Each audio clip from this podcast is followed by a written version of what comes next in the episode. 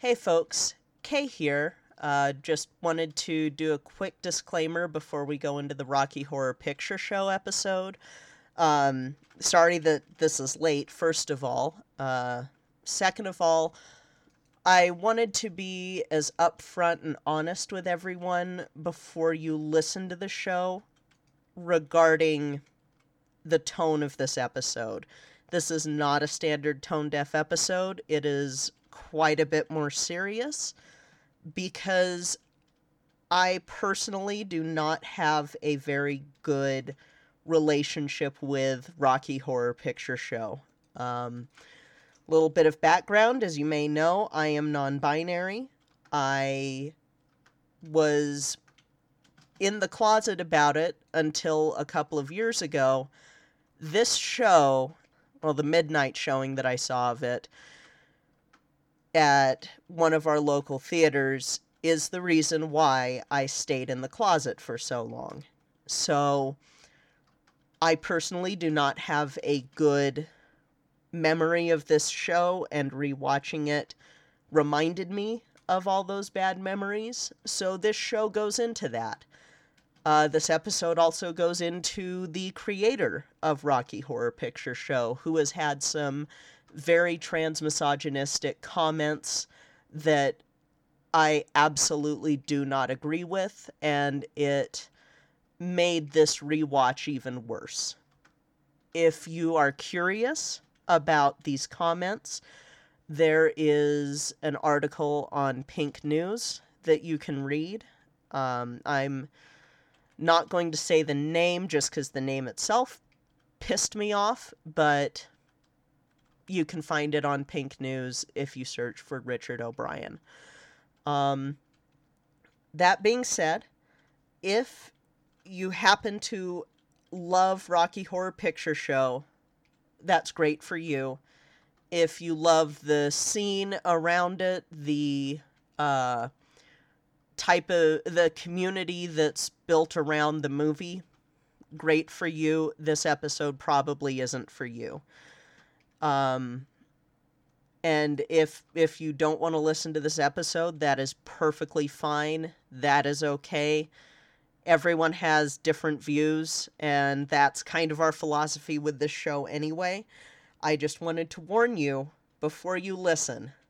That way it doesn't surprise you, especially when you get to the second half of the episode. Thank you, and we hope that you enjoy. Tone Deaf is the journey of a musical theater nerd, bringing musicals into the life of their musically challenged spouse. The reactions to the musicals are real and mostly unedited. This show is rated explicit for mature content and strong language. Now sit back, relax, and have a laugh. You're listening to Tone Deaf.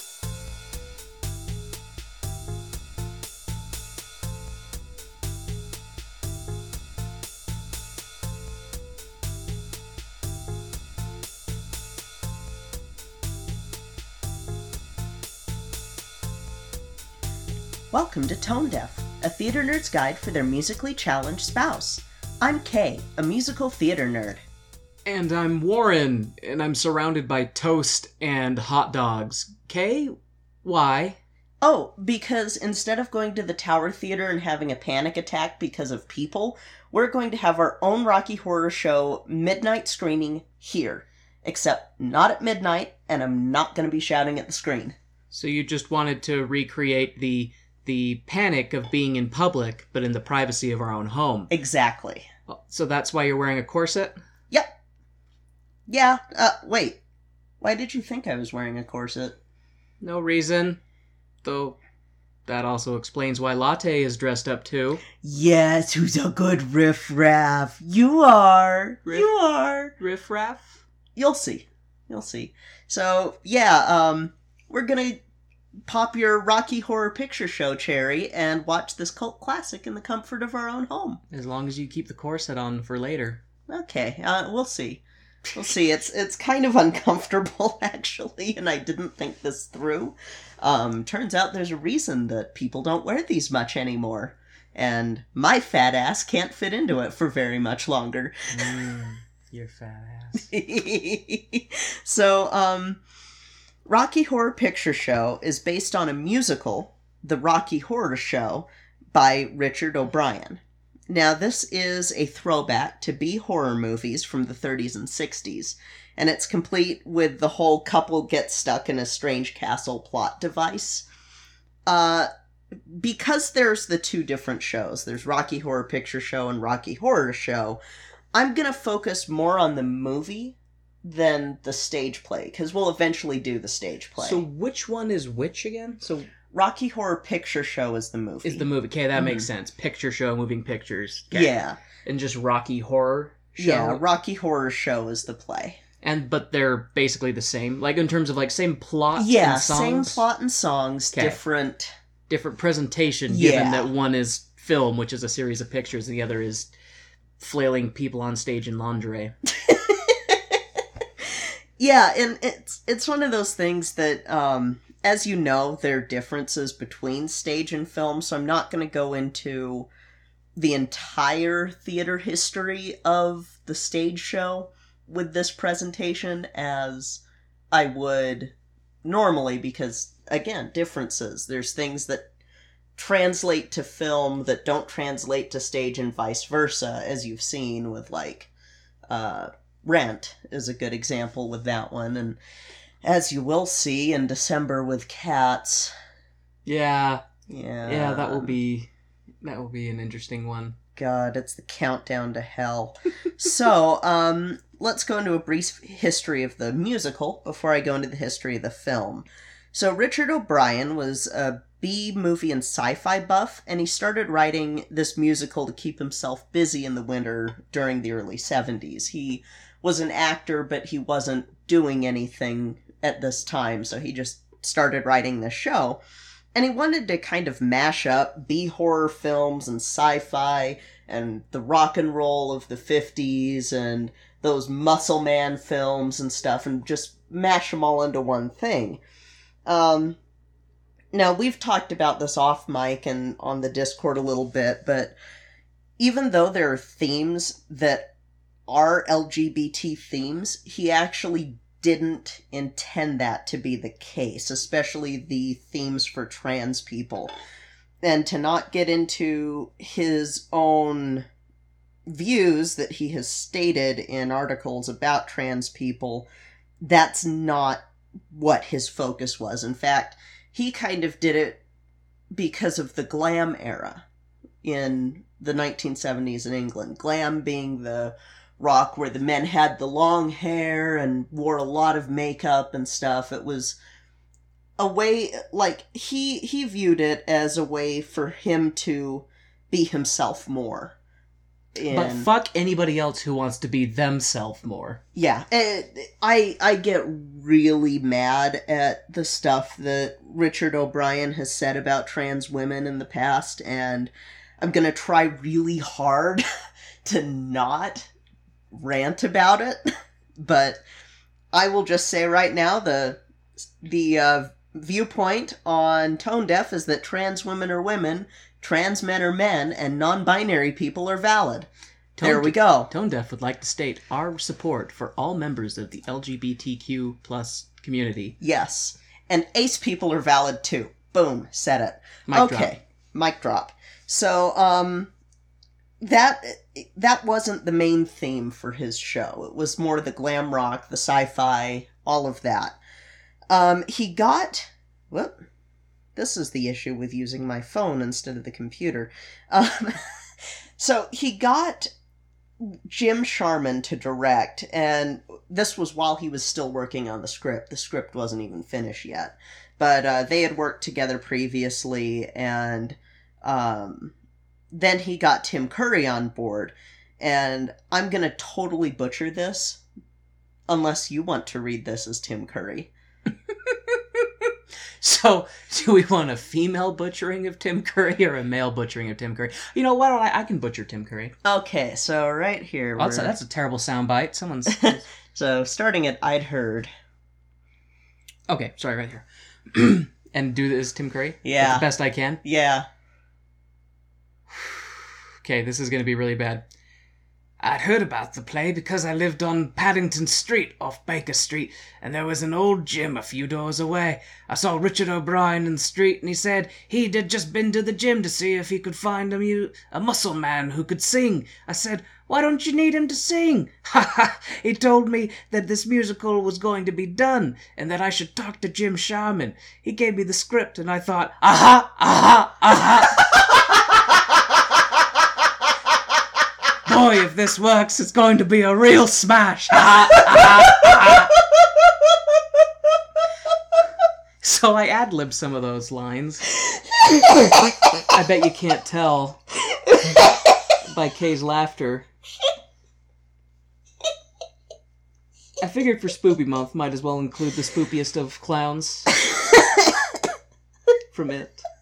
I will say that um I still am more creeped out by Tim Curry's It. Granted, I haven't seen Bill Skarsgård's It yet, but um Tim Curry's still just the image creeps me out more. Because he looks more like the type of clown that I would murder. I like Tim Curry a lot. Mm-hmm. Tim Curry has been in some interesting garbage. He has played some interesting roles, and he's played some horrific roles. mm-hmm. I like Tim Curry. I don't like every role he's in, and I already have a feeling I'm probably not going to like his role in our upcoming show. This this might be my least anticipated show that we've reviewed. Mm-hmm. I have never once had the desire to watch Rocky Horror Picture Show, yeah. and uh, I'm still Yeah. amazed that your mom had it, so. She well then again it came out when she was in high school i think she said yeah. and she remembered going to see it and being like Mhm. enjoying it you know Yeah. but i, I just i am not my mother No, And, you're uh, not. and i'm not uh not super excited for the show I'm sorry. that's okay i love you I And love you and i love our listeners It's this okay because I'm not super excited about this one either. this is a journey together This is a journey together. So, um, fun fact though, i like fun facts this show was not originally called Rocky Horror. It was actually called They Came from Denton High. But Sharman was like, no, let's change the name. yeah good call because that is a Mm-hmm. dumb title And it was it was sort of like throwing back to the it came from Yeah. outer space. yeah i get the feeling that that was what he was going with but denton high I mean that it it makes sense for like where the thing takes place, but you know. does not uh, roll off the tongue. No, it doesn't. And Rocky Horror Show is kind of more like a what the fuck is this about? Rather than and it would make you turn your head and go, I think I'm gonna go see that. Rather than it came from Denton High, like, okay, whatever, another fucking B movie. Um so the show premiered on June 19th of 1973 in the Royal Court upstairs. So this was a 63 seat theater. okay, so a, a pretty small theater. Yeah, and this is on the West End. So didn't premiere in the US yet. Uh, and it ran until July 20th of that year. And Tim Curry was basically instrumental in how uh, his character Frankenfurter would be played. yeah, His name is Hot Dog. Dr. Frankenfurter. Doctor Hot Dog. Mm-hmm. Okay. Yep, and uh, he. It said that he wasn't playing him as just a quote unquote a queen, but as the Queen of England. So he's like making her, er, making Frankenfurter very posh and. I one of the scenes that I have seen Tim Tim Curry leans so heavily into this role. Mm-hmm. Yeah, god damn it. Okay, keep going. You're fine.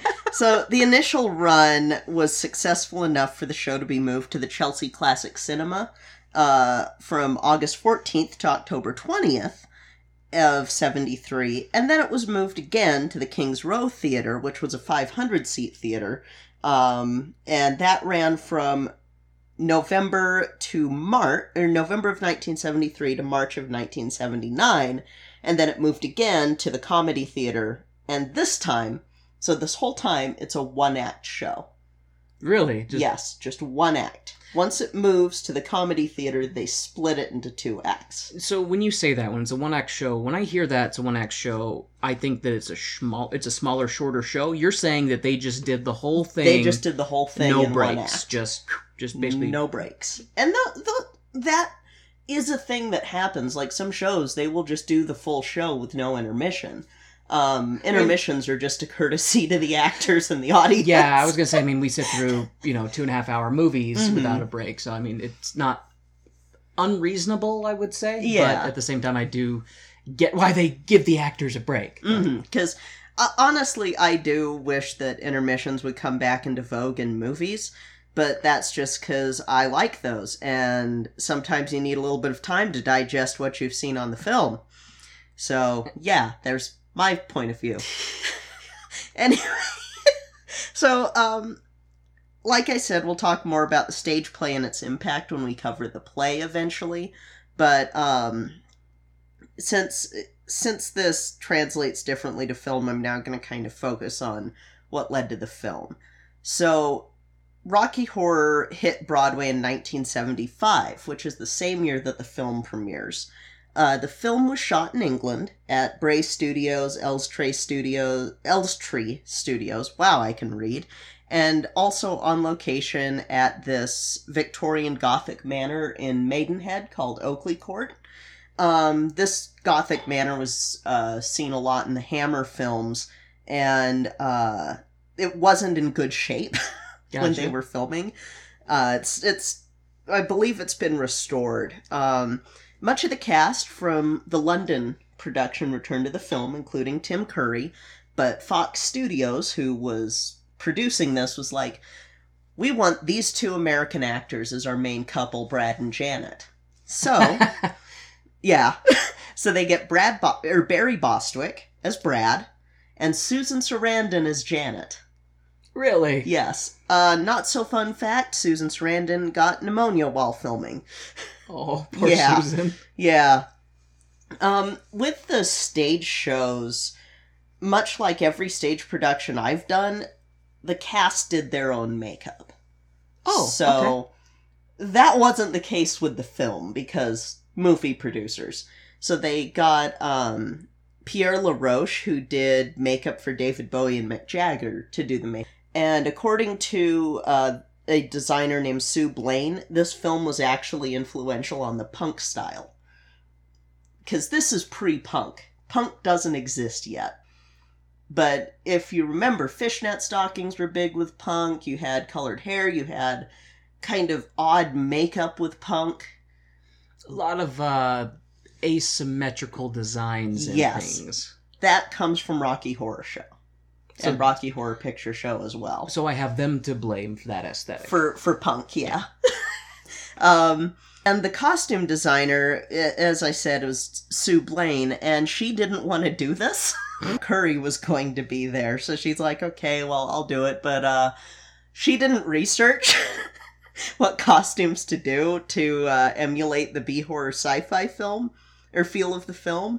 So these are her own words when I designed Rocky, I never looked at any science fiction movies or comic books. One just automatically knows what spacesuits look like, the same way one intuitively knows how Americans dress.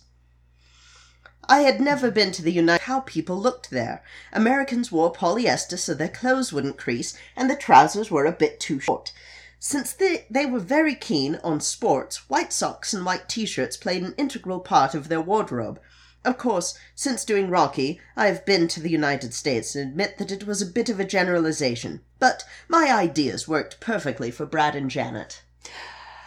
You know, I love I love the uh the journey of her dialogue there. where Right. she's like, I didn't need to go learn anything because I already knew. And then afterwards I've realized how wrong I was, but it's okay because it was my idea and it was a good idea. Yeah, So I it just I lo- love when people brush up against self-awareness and they're Mhm. like I'm Just a almost bit, I'm almost self-aware but Yeah. not quite. yeah, so, um, the costume budget was more than the stage production's budget.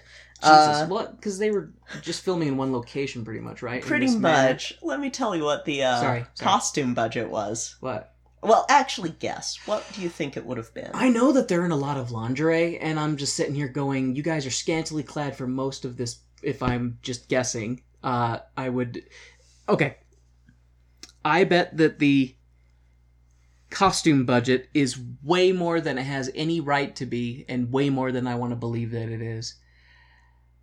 Yeah, you you kind of have this twinkle in your eye of like you're on the right course, Warren. Sixteen hundred dollars. What? Yep.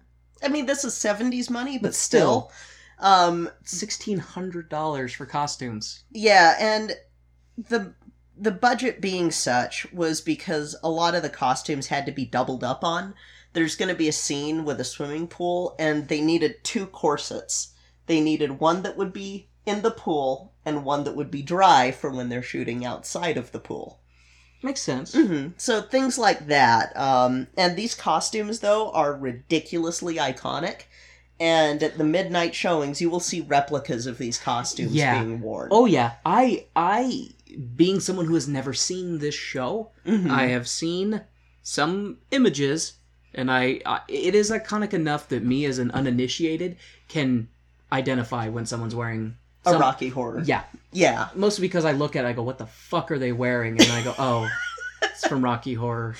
Yeah. So, um, the. So the lips in the opening sequence singing science fiction double feature are um actually they belong to Patricia Quinn who plays Magenta in the film. Um Did she get him back after fil- filming? No, they they had to film her scenes first, and then they took her lips off and made them move into making it look like she's singing science fiction double feature. But she's not the one singing it because they stole her lips. So um, instead, it's Richard O'Brien singing science fiction double feature. You heard it here, folks. The ability to sing comes from your lips. Yes, not from your vocal cords. It comes from your lips. Kay is a wealth of knowledge. so, um, the movie released on August 14th in 1975 in the UK and September 26th in 1975 in the US to small audiences. Yeah, I, that does not surprise me at all. In fact, the small audiences led to the New York release being canceled at the time because it just people weren't going to see it. it's freaking weird. Like that's the thing, man. Is I can I can understand because it's it's considered a cult classic. So it's like one of those things. We're getting to why. Okay, okay, I will shut up. I'm sorry. No, you're fine. Um, so Fox tried to save the release by double billing it with another film, The Phantom of Par- or Phantom of the Paradise. But again, audiences were too small, and these were at college campuses that they were like going, "We did this movie. We've got to do something with it." we got to make money off of it. Yeah. So, of all the things that could help save this movie, I didn't realize this. Reefer Madness is to thank for creating the cult classic of Rocky Horror Picture Show. Because at this time, Reefer Madness is being shown in midnight showings. Oh my god! Did they pair this movie with Reefer Madness? No, but they got the idea of let's release this at midnight. Okay. So, April 1st, 1976 is the first midnight showing of Rocky Horror Picture Show. And this, along with allowing guests to come in for free if they arrived in costume, started making it a cult classic. Then you have Shadowcast performing on this performing the show live while it's playing on the screen in New Orleans and Pittsburgh. That adds it again another layer of making this into a cult classic because this isn't something that's done not even with shows like Reefer Madness at the time. And so that cements it not only as a cult st- a cult classic but also turns it into the longest running release in film history. Oh my god! Tired people at midnight. Snatching victory from the jaws of defeat. yes. Yes. Wow. And even though it wasn't intended originally, this film has a huge cult following in the LGBT community. Um, I don't want to get too spoilery, but um, Brad and Janet being initiated into this world of Frankenfurter and his wild castle and the sexual exploration in the castle kind of pairs up with the self exploration of an LGBT youth. And then you also have at the midnight showings an initiation of Rocky Horror Virgins, which I luckily did not have to deal with because I watched it at home before going to see it because my ex warned me and was like, You will get brought on stage if you've never seen this before. Watch this at home. And I'm like, Thank you for letting me know this. Yeah. I will die of anxiety. Yeah, I, I would have been on stage dying of anxiety with you. Yeah, that so- situation. you know, anxiety ahoy there. Um, there are also themes of bisexuality in the film, as it had been in the 70s, which. So, I have a lot of mixed feelings about this show, because I saw it at this point in my own self discovery where I wasn't yet aware that it was okay that I was bi. I thought I had to pick a side and I also wasn't 100% comfortable in my body. I'm still not. But like I I I didn't feel good about my own gender identity and the fact that I was fluid. And so this movie for a lot of people was a positive experience. For me, it made me feel more like a freak Hmm. because I'm sitting here seeing people, and maybe it's the audience too, because when you're in Utah, granted, there are a lot of LGBT folks in Salt Lake, but I kind of felt like my own, I wouldn't say androgyny, but my own gender fluidity was kind of a joke, and same as my own bisexuality. And as someone who a is on the spectrum, so it's hard for me to understand when jokes are being made out of uh, just pure joking rather than meanness. So it, it was one of those things where I'm like, great, another thing about me that's wrong. And I that's not the way that most people feel about this. That's just how I feel about it which is why I feel very mixed about this show. Because, again, for most people, this led to their awakening. For me, it pushed me further in the closet. And further in the closet as a non binary person, not necessarily as a bi person. That was also helped by Rent, honestly, because there's there's too much stuff in both of these shows that are kind of the biggest LGBT influences where bisexuality is akin to being a slut. Yeah. And I'm like, no, you can be monogamous and be bi. That's me. yeah, because that's one of those things that I also grew up thinking that people who were bi were. That, Yeah. Oh well, they'll just they'll just have sex with anyone. kind of yeah, and that's not true. And so it was one of those things where I have a really hard time with this film because of that. And I don't want to step on anyone's toes because I know a lot of people have positive emotions associated to this show. A lot of people have um, positive memories and go, this is what made me know I was okay. I just didn't come away from it with that. I came away with it going, wow, people like me are a joke. and especially then later knowing the creator's views on trans women, I side eye this show really hard. From what you were telling me. Yeah, because it, Yeah. was, it was a Pink News article in 2017 um, where Richard O'Brien was reacting to Caitlyn Jenner. And granted, I have my own problems with Caitlyn, but it's not with her being trans. And I I support her being trans because you know what? Trans women are women. Mhm. And whatever you need to do to not want to kill yourself, I am fine with. I do not agree with Richard O'Brien saying the things that were said in that article. And then it it seems like O'Brien doubled down a bit in a Daily Mail one, and I'm just kind of like, man, don't don't do that shit. Don't do that shit. We are uh, we are in this community together and we do not help each other by tearing each other down. That's very very well put. Yeah, so that's And- why I have a hard time with this show. It's very well put and a thousand times more diplomatic than I would be.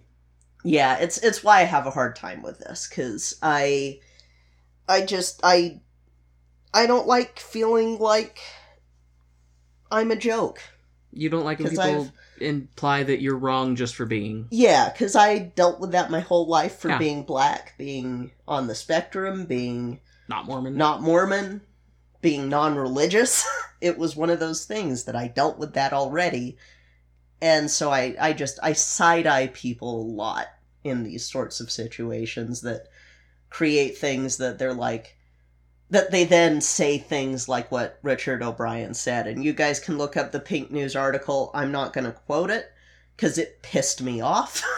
Yeah, it definitely did. it, it was one of those things I was looking at it researching this and I was I was ranting to Warren for a while about it. So um anyway, back to the show. There was an attempted sequel. Actually a few attempted sequels. Now, when you say attempted sequel, Yeah. is it like attempted murder? It's like well, I'll I'll get into it. The first one was Rocky Horror shows his heels. And this would have somehow brought back everyone from the first film, which okay, I guess, cuz B horror movies do that sometimes even when they shouldn't be able to. Um, and O'Brien couldn't get Sharman to agree with it and Curry didn't want to come back. so God, I love you, Tim Curry. Thank you Yeah. for agreeing to yeah, thank you. Thank you for not doing this one. I love Tim Curry, but I I I know that I'm not gonna look at him fondly over the course of this movie just because weird.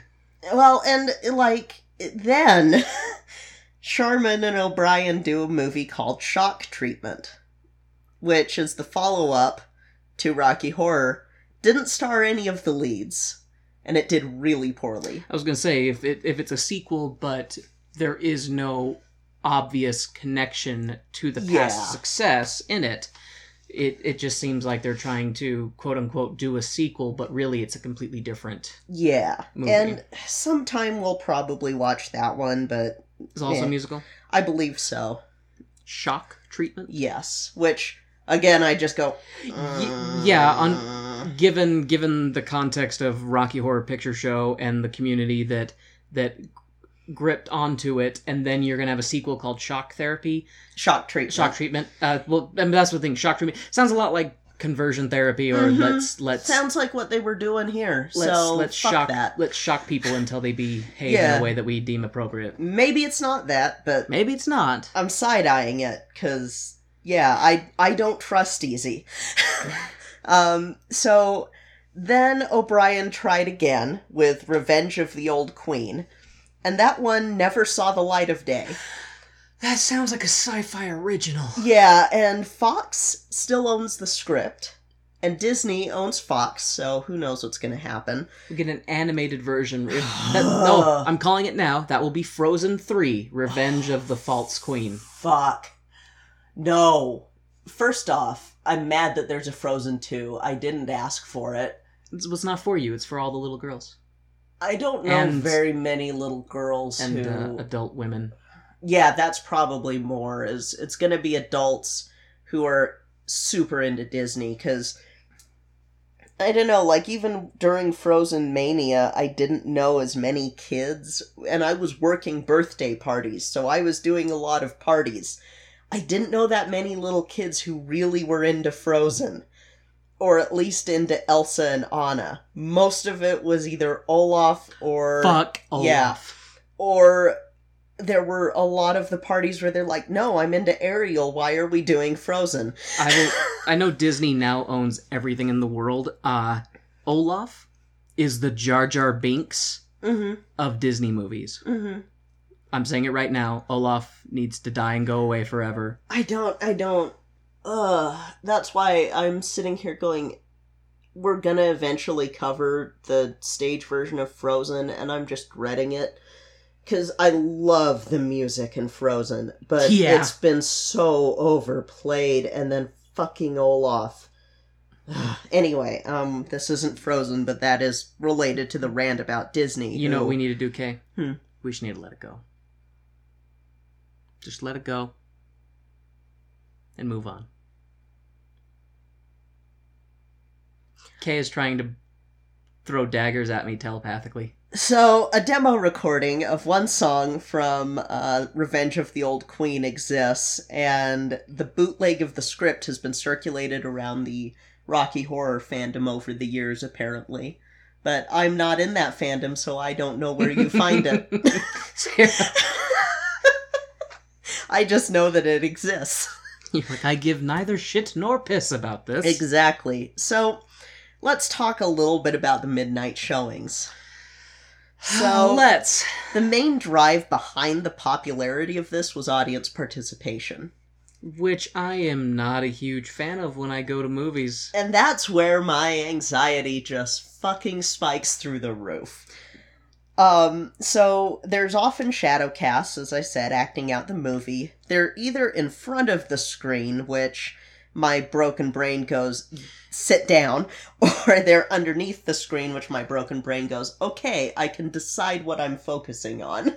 So I have a question that I may regret the answer to. hmm These shadow casts. Yes. uh, are these actors playing the movie out while the movie's going on? Yes. So it's not just randos who go, I want to no, play this no, role. It's it's not just randos. It's Okay. it is actors that have rehearsed everything. I So, guess that's better. yeah, and it's kind of like what we found out is happening with the Little Mermaid broadcast, and I'm so bummed about that. You know, it 'cause just seems redundant. Why Yeah. even do that? I I can get it for the the purposes of this because it's just another layer on top of what isn't that great of a movie.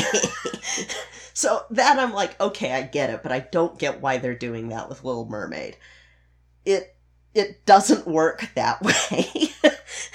if you're gonna do weird shit with your shows, just don't don't shadow cast work for cult movies, not for Little Mermaid. I and I would argue with Kay that uh, shadowcasts don't work at all because you go to a movie to watch the movie, and if you want to go to a play, you go to a play to watch the play. Eh, fair. But, uh, keep them different. Keep them separate. It's yeah. It'd be like trying to go to a baseball game that's also a soccer game at the same time. Like you're just gonna step on each other's toes. well, not necessarily, because the shadow cast is doing the same thing that's going on on the screen. It's just Okay, Kay. it's controlled chaos. okay, Kay. It's like going to a baseball game where two different teams are playing two different games on the same field at the same time. Okay, that's a little bit more fair, I guess. Um, You guys see what I have to deal with with Kay, so the audience is also encouraged to participate during scenes. God damn it, that would drive me nuts. The only one that doesn't send me into this horrible spiral of, oh dear god, what am I doing here, is when you dance the time warp. Because that is an audience participation section, and I'm like, okay, I, I can, and you'll see when we watch this that there is a part that lends itself to that. But the rest of the stuff that I'm going to tell you about, I'm like, why the fuck? So, No, that's gonna be. I have a feeling that that's going to be the beginning of just about every line of my notes. Is why the fuck? Why the so fuck? the, the thing about Rocky Horror, the movie is the movie's bizarre, but when I was watching it, I expected more crazy. You. Oh, interesting. Okay. yeah. Just because of probably the hype that you had had. Yes. And at this time, I you know the stories of what Mama Kay let me watch as a child. so Rocky Horror was bland to me. It was one of those, okay, this is a serviceable show, I guess. I don't really like the fact that I feel like I'm kind of a freak right now. And then when you go to the live showing and you have people shouting over things and throwing hot dogs at the screen and stuff, then it's like, okay, yeah, I feel even more like a freak. Thanks. You, you know, when I hear about that, people throwing toast and hot dogs at the screen, Oh, I- I just, I just think about the poor people who have to clean up. And let let me get to that because it's not just toast and hot dogs. They also will throw water, toilet paper, and rice at specific parts. Um, and I seem to remember at one point plastic forks being included in the baggie that they hand you of stuff to throw at the screen during specific times. Um, not all theaters are doing this still because safety and also uh, people cleaning up. that and people pitching it a little too hard and breaking the screen. Oh, And so that, you know, at least that is starting to go out of vogue a little bit because having things fly over your head when you're already prone to anxiety is not great. Um, also, there are callbacks or ad libbed responses. Well, ad libbed in quotes because they're not really ad libbed. Um, and I'm trying to remember them, So- but you say callbacks? Are you saying that like people in the theater have lines that they say to the screen? Yes. And they are done at certain points, and if you do it wrong or at the wrong time, you get shouted down in the theaters if you are disrupting the film. we are not doing those.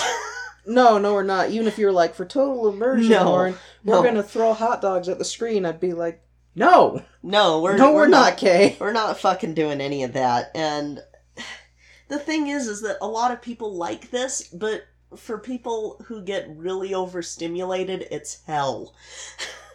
and I get overstimulated easily. It's like I don't I don't like that sort of shit. So if you guys like midnight showings, go on and see one. There's Tower Theaters doing it, and who knows how long they'll be allowed to do it since Disney now fucking owns this. Because Disney owns Fox, and Fox owns Rocky Horror, and you know, enjoy it while it lasts. Because we can't fucking see Sunrise: A Story of Two Humans at movie theaters anymore. Because fucking Disney. So I'm sorry, I'm mad about that, and even though I do not like midnight showings, I support to the death the right of people who want to go to them.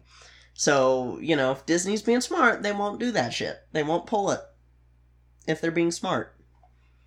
But they aren't. No, what Disney will do is they'll see: is this profitable? Yeah. Will we make money from this? Is it in our financial interest? Then what? Oh, God. Actually, this is probably what they'll do. I'm calling it right now. I'm putting it into the universe so that it doesn't happen. Disney will see how popular these are and completely commercialize them. yeah. They will have the bags of things to throw at the film Oh branded that you have to buy to go in. They will have they will like sell the costumes in the Did you- crappy spirit Halloween type of costume oh. every year for October. I'm putting this into the universe so that it doesn't happen. Because I don't want people to have this ruined for them if they enjoy it. So Disney better not fucking do that. Because they will have a lot of mad fans. I mean, I won't give a shit necessarily for myself, but I will feel bad for the people that have to deal with it. My inability to not feel empathy for others. like I, I will feel empathy for other people and be like man that sucks but hey i'm not dealing with it myself because i'm not going anywhere near those showings because my anxiety will be through the fucking roof because people Because people. mm-hmm yeah so that's sort of your intro to rocky horror before we go see it you've got history you've got my author tract on how i feel about it and stuff um, yeah. So we won't be throwing toast at the screen. Uh, nor hot dogs. nor hot dogs. nor water. Nor, Nor, water. plastic forks. Nor, Nor rice. rice. Uh, No shouting at the screen. I think one of them's "Damn it, Janet" because that's a line in the show. hey, and it rhymes. Yeah, it, I like it. does. Damn it, Janet. and yeah, I just yeah, and we won't be doing the time warp either, because Well, I don't dance. yeah, and I'm not I gonna. I can only do the white boy shuffle. We've established this. It is Mhm. canon. mm-hmm. God saideth to Warren, "You may only shuffleth like a white shuffle about like a white boy." And Warren said, "Yea, God." Yay, God! Wow, that was a dumb joke. I apologize. um. Don't you ever apologize for being adorable. Aw, thanks. So yeah, we'll we'll go watch this. Um, and who knows? Maybe things will be better for me now with seeing this. I just I still think about how I felt watching it whenever I think about this show. So I don't know. And I I'm probably the odd one out with my emotions regarding it because You know what'll be really weird is if we get done and we come in here to record and I'm like, I loved it. I cannot believe I waited so long to see this show. Hey, and if you do, that's great. That's great if you like it. I just know that I have very mixed emotions with this show, and none of it's regarded to the company that I first watched it with. It's all regarded to the show itself and the fucking midnight showings and Richard O'Brien. Because, yeah, everything else, I'm like, yeah, no, it's fine. It's just this I don't know. It doesn't call to me. It does the opposite of call to me. It pushes me away. Says, get the fuck out of Get here. the fuck out of here, Kay. This isn't for you. Okay. Alright, so let's take a brief intermission and we'll go watch some Rocky Horror Picture Show. Yay.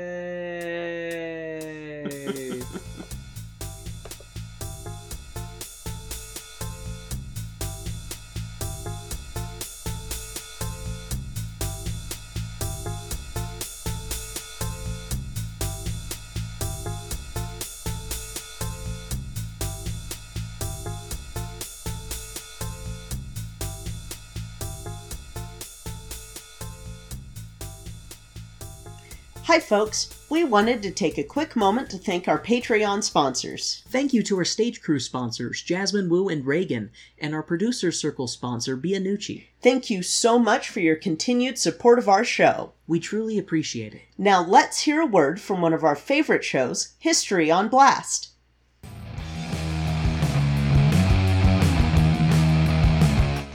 And welcome to History on Blast. I'm Hillary, and I'll be your host as we call out history. Every other week, we'll be putting a different person, place, time, or event on blast for the shit that they pulled. This ain't your grandpa's history podcast, so if this sounds like your cup of harbor tea, be sure to subscribe on your favorite podcast catcher.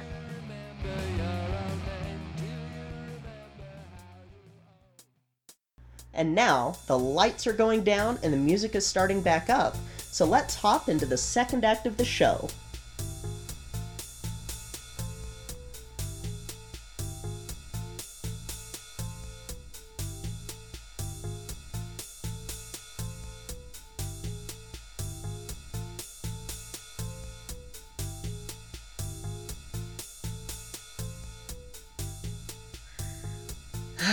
okay, babe, how many shots are we doing? What what did you think?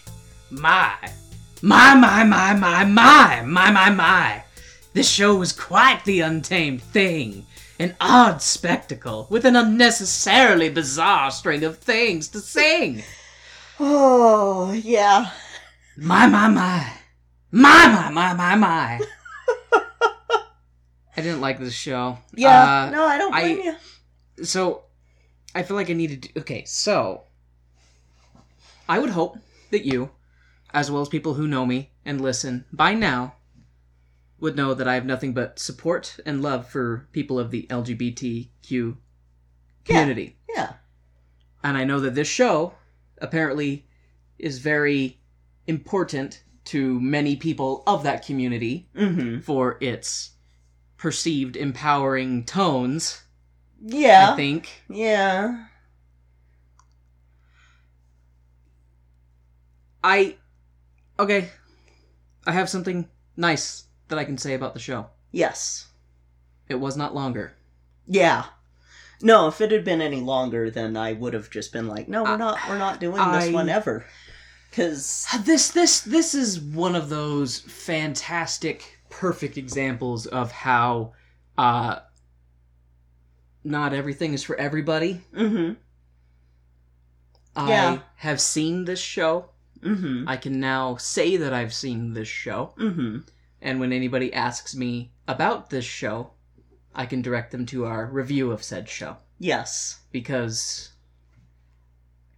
after this, Mm-hmm. I want to try and go a while, years even, Mm-hmm. without talking about it again. so kind of like with me. Because I did not talk about it for a long time after seeing it, because I was just like, I we're supposed to be happy about this? so I was struggling the entire time to find uh, the empowerment Mm-hmm. bits of it, the something that I could point to and be okay. I can see how this might make someone feel empowered, you know, to to be themselves, kind of thing. And it's like, I I know uh, this sounds bad. I don't want to say that beggars can't be choosers because I know that there's not very much. Like, it's getting better now. Yeah. But for a long time, there has not been adequate representation in many communities for characters and stories that they can latch Mhm. onto to uh, uh, have sense of representation. Yeah. I wish this show wasn't one of them Me too. because I don't feel like it is a good a good role model for people who no, would be. I agree with you. I, I it's it's because yeah it's it's one of those things when you have our our villain who's also supposed to be like one of the main characters and you can't like towards the end you can't tell if he's supposed to be a prot- I don't know what the message is trying to be here um when you have him doing the things he does and it- you can you end up having something that bigots can point to and go oh are they like this you mean like rocky horror picture show oh you're a bunch of freaks Gotcha. oh you're a bunch Yeah. of i mean he It- pretty much rapes two people no well three because one of them he created to have sex with and so if you're trying to keep us from looking predatory then why is the I don't understand. And I wish because I've seen people defend it and I go, but are we seeing the same show? Or are you just happy that there's representation, period? The only thing I can think of along those lines is that they're so happy to see something that they can latch onto that they're willing to ignore everything else Yeah. for the the nuggets that they Mhm. enjoy, um, which is not invalid. Like if you, It's you know, not. but it it- just but it- is baffling. Yes, like. okay, I Yeah. We could probably get into it more as we discuss. Oh, boy. 'cause- oh boy, can we? Yeah, because no, I I watched it expecting that maybe my view would have changed. No, you know it hasn't. there's lots of things that are cult classics because they were actually really good when they got released, but maybe because of another thing that came out, it took away, you know, from it, so it didn't do well do well financially, and then it was Mhm. kind of revived years later, you know, Mhm. and kind of lived on in these other communities. Uh this one I can see why it didn't do well hmm initially Yeah. and why they had to resort to some weird public display of gimmickry to uh, hmm make it important. Yeah. Um, yeah, yeah, Mhm. yeah. No, I I agree. yeah, no. Um, okay, okay, okay, okay. we're gonna we're gonna we're gonna start this ball of rolling. I don't like the big red lips singing to me at the very No. beginning. Me Uh, either. but now if we ever do a YouTube video for our podcast, podcast that we record, I'm gonna record your lips singing for the Jesus Christ double feature episode, and I'll make a you know a gif of your lip singing and stash that away for later. Giggity. Oh Uh, my god. The captions, however, during the intro, as you pointed out, are actually pretty funny Mm-hmm. uh, for the people's, you know, their names, their characters, and, and what their role is in the show. It had a, a neat little comedic uh, take on the beginning. Mhm. Like, it, this show, I definitely get the feeling that the creator didn't create it with the intention of it being taken seriously. Yeah. Like, it's meant to not be taken seriously. mm-hmm. However, it is so impossible to take seriously that I can't. I, I couldn't really even care at all about anybody in it. Yeah. I just. Yeah. Okay. Especially not the leads. No. You don't care about the leads at all. No, uh, Milk Toast Woman and Milk Toast Man Mm-hmm. were just Milk toast. milk toast. They were just so bland and really not interesting Yeah. people. Uh, I. okay, So we- Mhm. show opens up with giant disembodied lips singing Mhm. science fiction double feature. The giant disembodied lips fade away, and we're greeted to a happy event, a wedding. Yay! To which I hear Kay say, "This is the part you would throw rice at the screen because it's a wedding, and that's when you Mhm. see people throwing rice." Which disclaimer: if you don't know this in 2019, don't do that Yeah. because the birds that eat it die from it. So, yeah. Don't fucking so- throw rice. So don't throw rice. Uh, yeah. If you want to do something like that, throw birdseed. throw birdseed works the same way. It's it's better. Do that. Uh Poor K, you guys. Poor K. This was the first time I had seen this, and I kept glancing over and looking at K, and uh, they were just looking at their phone, not Mhm. even really watching the show a whole lot. I mean, granted, they were watching the show because they'd be like, "Hey, you missed this. This is what happened." Oh, oh, thanks. Mhm. Thanks for Yeah. helping to fill I, in the gaps. I had to look away so much just because I. This show makes me so mad. Ugh. I can't imagine why. I wrote uh, three pages of just glowing, stroking off just how great the show is. Uh, the newlyweds, because they're at a wedding, Mhm. and uh, we learn Brad is talking to his friend who just got married, and uh, is like, "Oh, she's a great girl. Congratulations to the both of you. I'm happy." Yada yada. The Mhm. newlyweds drive off in their va- vandalized car, uh, leaving Brad holding his dick while Janet is holding the bouquet and staring at Brad with doe eyes. Brad looks like worried that he's going to be expected to marry Janet since she caught the bouquet. But then he goes into a song and dance and proposes to her. A little bit of mixed emotions being acted on screen, in my opinion, because when he sees Janet catch the bouquet, he has this look of like, like he like he does that thing that you do in movies where it's like, oh shit, and they like touch their forehead like they're wiping away cold sweats, like oh oh no, this Mhm. expectation is mounting, and then the two of them go off to kind of walk around and talk, and uh, Janet's like, aren't they just such a cute couple? Oh boy, they're just so sweet. I sure would like to get married. And Brad is being very jittery, like he's very nervous, very anxious, just kind of like Yeah. and but then he goes into the whole he he had the ring on him and was mm-hmm. ready to propose so why do we have this weird mixed emotional state of him like oh shit she's expecting me to propose good thing i brought this wedding ring to propose to her with The only thing I can think of is to make it so that when the things that happen towards the end happen, it feels more like it's a sexual awakening or something. But at the same time, it's like, but he wanted to, he obviously was prepared to do it and Yeah. wanted to do this. Yeah. So so why you're sending mixed emotions here and mixed signals. Pick a fucking. just, just pick. Oh my- just. you're about, you're about to say pick a fucking tone i just yes, i just pick a fucking tone. that's like your catchphrase that needs to be on a t-shirt pick oh a tone my god, pick a tone worse than Webber with that.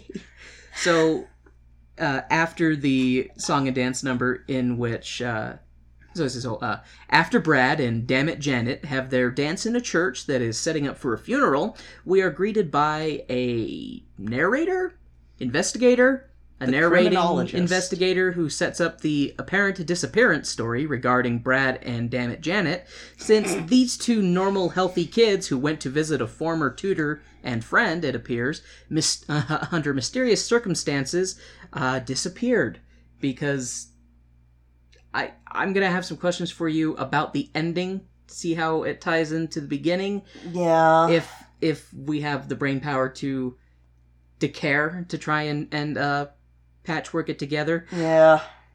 So, uh, Brad and Janet, uh, the the uh, narrator slash investigator slash criminologist, criminologist, whatever he is. He he's talking about how they went to go visit their friend, uh, Doctor Scott, and then it just transitions immediately into them driving in a rainstorm on their way to go visit uh, Doctor Scott. Of course, the, their trip goes awry as the couple hits a dead end on the road that they're traveling down.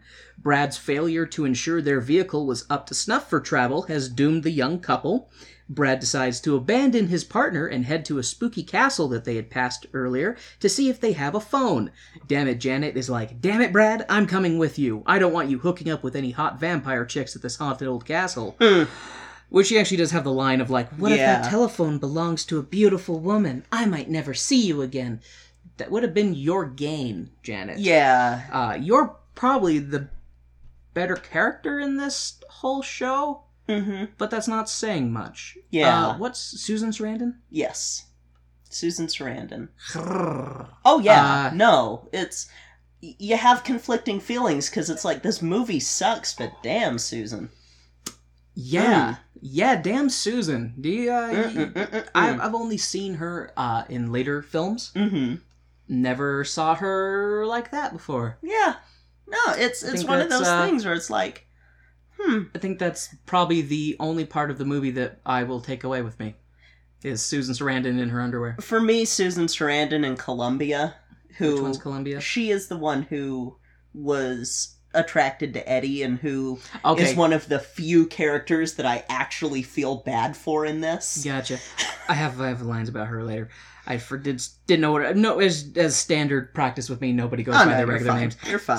So, uh, the couple leaves their car that uh, now has a flat tire and walk back down the rainy road to the creepy haunted castle that they had previously passed. Mm. The couple disregards a warning sign on the bars of the castle grounds saying "Enter at your own risk" because the Mhm. plot dictates it. And they white people. I d- yeah, he did that. Don't lump us all into into bad uh, horror tropes, okay?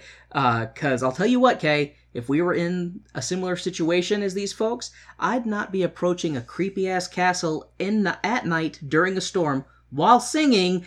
I just don't want to. I, this seems very very Oh. uh, impractical. No, You and I would be just waiting in that car, going, "I guess we'll wait until we'll wait until Morning rain or clears something. and then we'll go. we'll just we'll just wait." Mm-hmm. I'm sure we'll find a way to keep ourselves warm. Mm-hmm. They could have done that the car. They would have been fine. They would have been perfectly fine. You just wait there until the rainstorm ends, and then you're good. It's not like it's snowing or shit. So they ignore the sign saying enter at your own risk and go through the castle grounds up to the door. And Janet tells Brad, Hey, let's not do this. I'm scared. To which Brad lovingly and very sensitively replies, Quiet woman, a man is taking charge. Pretty much. Brad knocks on the door, and creepy ass bald hunchback tells them to come in. Oh, he has blood on his shirt, and neither Brad or Janet seem to give a crap about that. Mm-hmm. Yeah. Good, uh, good start for entering a creepy castle that you don't know the owners to is when the uh, manservant who opens the door has blood covering him. Mm-hmm. Yeah, I'm, I'm, you know, maybe he was working in the kitchen. You know, maybe it's some red paint, raspberry jam, maybe. No. But it turns out Brad and Janet are lucky they're lucky to be here on this special night. Everyone is dropping acid and doing some time traveling, the strain of which is too much for Janet, who keeps fainting during this iconic scene slash song, interspersed with scenes of the narrator slash investigator dancing on his desk, because musical. Uh, this is the time warp scene, which this is the only song that I have heard outside of this show. Mm-hmm. Uh, just in the world. I don't even remember where I've heard it, but I've just as soon as it was like, "Let's do the time Mhm. warp again," I was like, "Okay, I I'm familiar with that." I think that song is most people's first exposure to this show because that was my first exposure to it because I was 11 and we had a CD of uh, Dr. Demento stuff and that was a song that was played on there a lot and so I knew that song from that but I never had seen Rocky Horror Picture Show until I was older but You know, um, I don't think I liked the music in this show very much. no uh, time warp uh, it i don't even like time warp but i have a feeling that it's going to get stuck in my brain a little bit. Mhm. um, but it's the only song that will because if you asked me to pick any song any scene that happened and was there anything that i thought was catchy? No. No not Mhm. really. Mostly just bizarre and yeah. sometimes horrifying. Uh yeah I also have a funny anecdote. Our school used to do the time warp for any school dance. Now, when school you worked at, school you no, went to? school I went to, not not the school that I worked at didn't even do school dances. Co- so it's yeah, no. So we're back in the time warp room. Everyone in the room, except Janet and Brad, passes out from the strain brought on by time traveling, I assume. Janet tells Brad that she's scared and wants to leave. Brad is way too, uh, open minded, in my opinion, in this Mhm. particular scene. Uh, Janet has the right of it and uh, wants to get out before the. Let's see. Janet has the right of it. Get out! Get out before the master of these minions comes for you! Oh, too late. It's Tim Dragcula, and he's here to cement himself into tonight's into Warren's uh, nightmares for tonight. Dragcula was only here. Uh, let's see, Dragcula was only here to weird out his guests and then invite them up to his laboratory. So, as everyone's passed out on the floor after doing the time warp, uh, Brad and Janet are like discussing as they're backing up away from the room sl- towards this elevator that's that's descending behind them. And Janet's like this is scary I want to go. And Brad's like oh these people might be from Europe. They might just have strange customs. We wouldn't want to interrupt the festivities of their party. To which I'm just sitting in the audience like you you dumb you dumb Mm-hmm. you dumb. Like, yeah, you go ahead, res- respect people's uh, cultural differences and the way that they celebrate, but if it's weird, you can get the fuck out. Mm-hmm. I, I agree with Janet in this. They they they, sh- they should have gone. Yeah. You you did a dumb, Brad. You did a dumb, and now you're gonna pay for it. This movie would have been so much shorter if it had been us. it. It'd be funny is to actually do uh, some iconic things uh, if it happened to black people and just have them be like, "Hell, nope, we're gone." Like, We're gone. Let's Yep. go wait in the car. exactly. So, Dragcula brings the happy couple up to his laboratory, and uh, creepy butler Hunchback proceeds to strip Janet and Brad down to their underwear. Then the two naked lovebirds are ushered into the elevator and brought up to Dragcula's laboratory. Brad is angry with Dragcula for giving them the runaround and not letting them use his phone. On a side note, Tim Curry is acting the fuck out of this role. Yes. Uh, also, Janet and Brad have reversed their roles. Now Janet is the one telling Brad not to be rude, and Brad wants the fuck out of here. mm-hmm. Damn it, Janet, stop clapping. Uh, Tim Curry absolutely steals the show in Mhm. this. Tim Curry is cranked up to motherfucking 11. Yeah. He he was this is the most Tim Curry role. as much as I don't like this show, I still love Tim Curry, Mm-hmm. and I have very strange feelings about Tim Curry now because I love Tim Curry, but this like I love his his performance and his acting and being just this over the top character, but I also really don't like his character. It's a Mhm. very very bizarre maelstrom of emotions I'm feeling within myself right now. Yeah. Dracula says he's discovered the secret to the essence of life and is unveiling his creation, a mummy in an aquarium. Hunchback Butler lowers a food coloring machine, which Dracula proceeds to milk like a cow into the mummy's aquarium.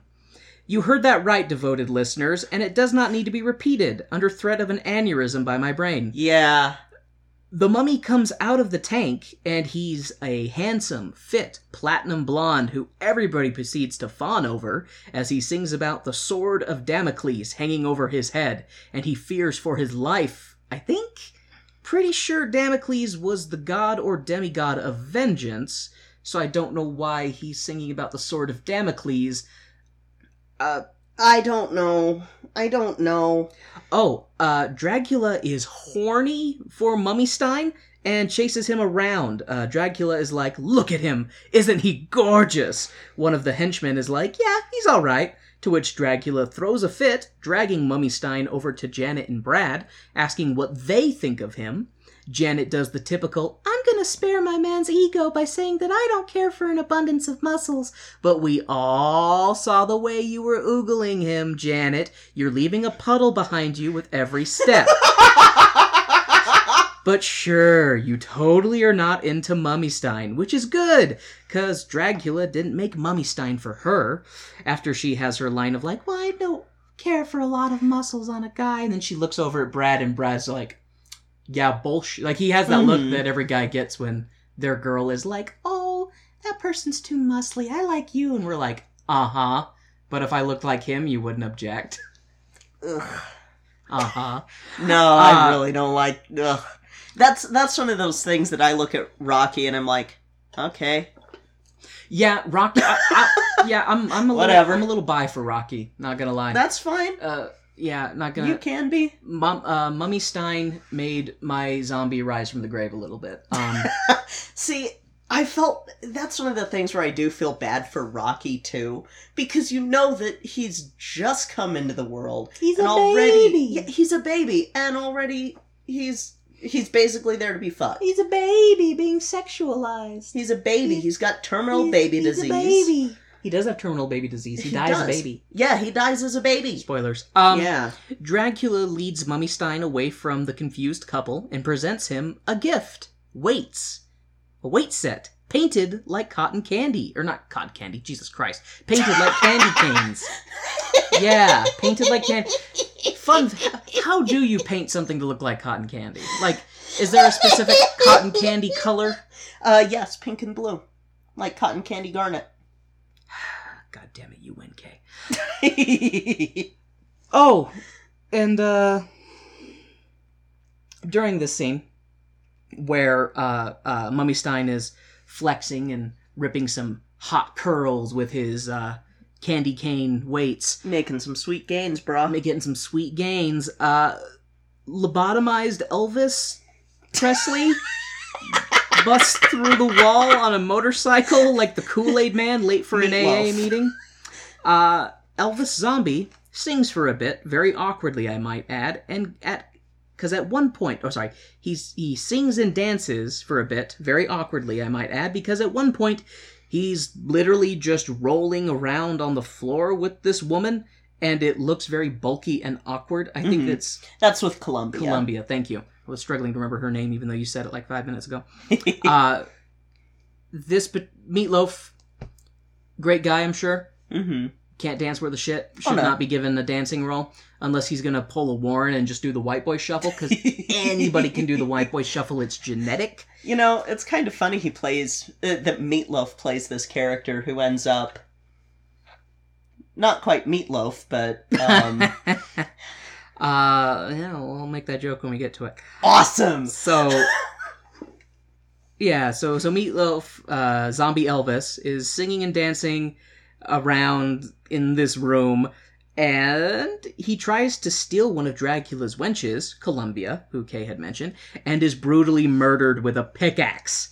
Turns out Dracula has vaults of weirdos somewhere in the building, and sometimes they break free and run amok in song and dance, which is punishable by death, according to Count Dracula. Uh, it's actually a pretty bloody scene. Mm-hmm. I was actually quite surprised. And then he just laughs it off. Yeah. It just, ha, ha, ha, ha.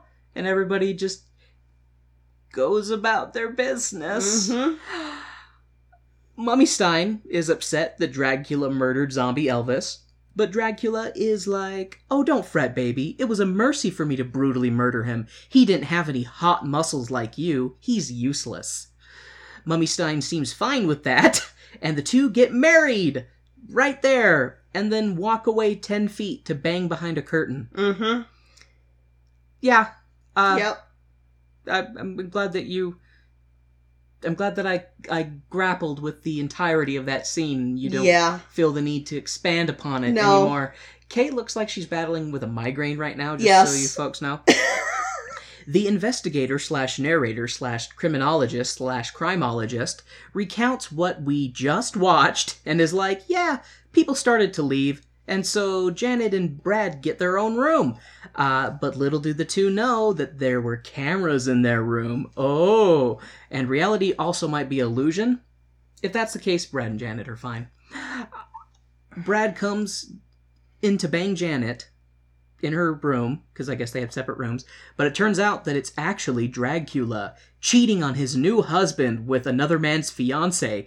Janet is like, Promise you won't tell Brad? First, she's like, Okay, no, okay. no. Yeah. She's sh- the consent is not there. Fair. Fair. Well, fair. First, she's like, "Oh, you tricked me! Get away! Oh no, I would never have done it. I thought mm-hmm. you were Brad." But then he's like, "Oh, but you kind of liked it." She's like, "Yeah, I did. You promise you won't tell Brad." Mm, And that's dubious consent at best. uh, I don't like it. And I Yeah. especially don't like it in a character that's supposed to make us feel empowered. Fuck that noise. Yeah. So after Dracula seduces and starts to bang Janet, uh, for some reason we are cut to Hunch Butler chasing off Mummy Stein for some reason. Fire, scary. Mummy Stein, who is chained to the bed. He's chained to the bed, and Hunch Butler grabs a candelabra and like thrusts it at him. Mm-hmm. To which Mummy Stein is like, "Brr, fire! And he breaks the chain and runs off. Uh, And he doesn't look happy about the fact he was chained up. Like, I get he doesn't know like... any better. Remember, he's just a baby. Yeah, I, that's again dubious consent right there. You can't. Hey. Babies can't consent. I don't hear you complaining when you're chained to the bed. Um, Yeah, because I consent. Also, There's a difference. Also, Dracula fucks Brad too. Damn it, Brad.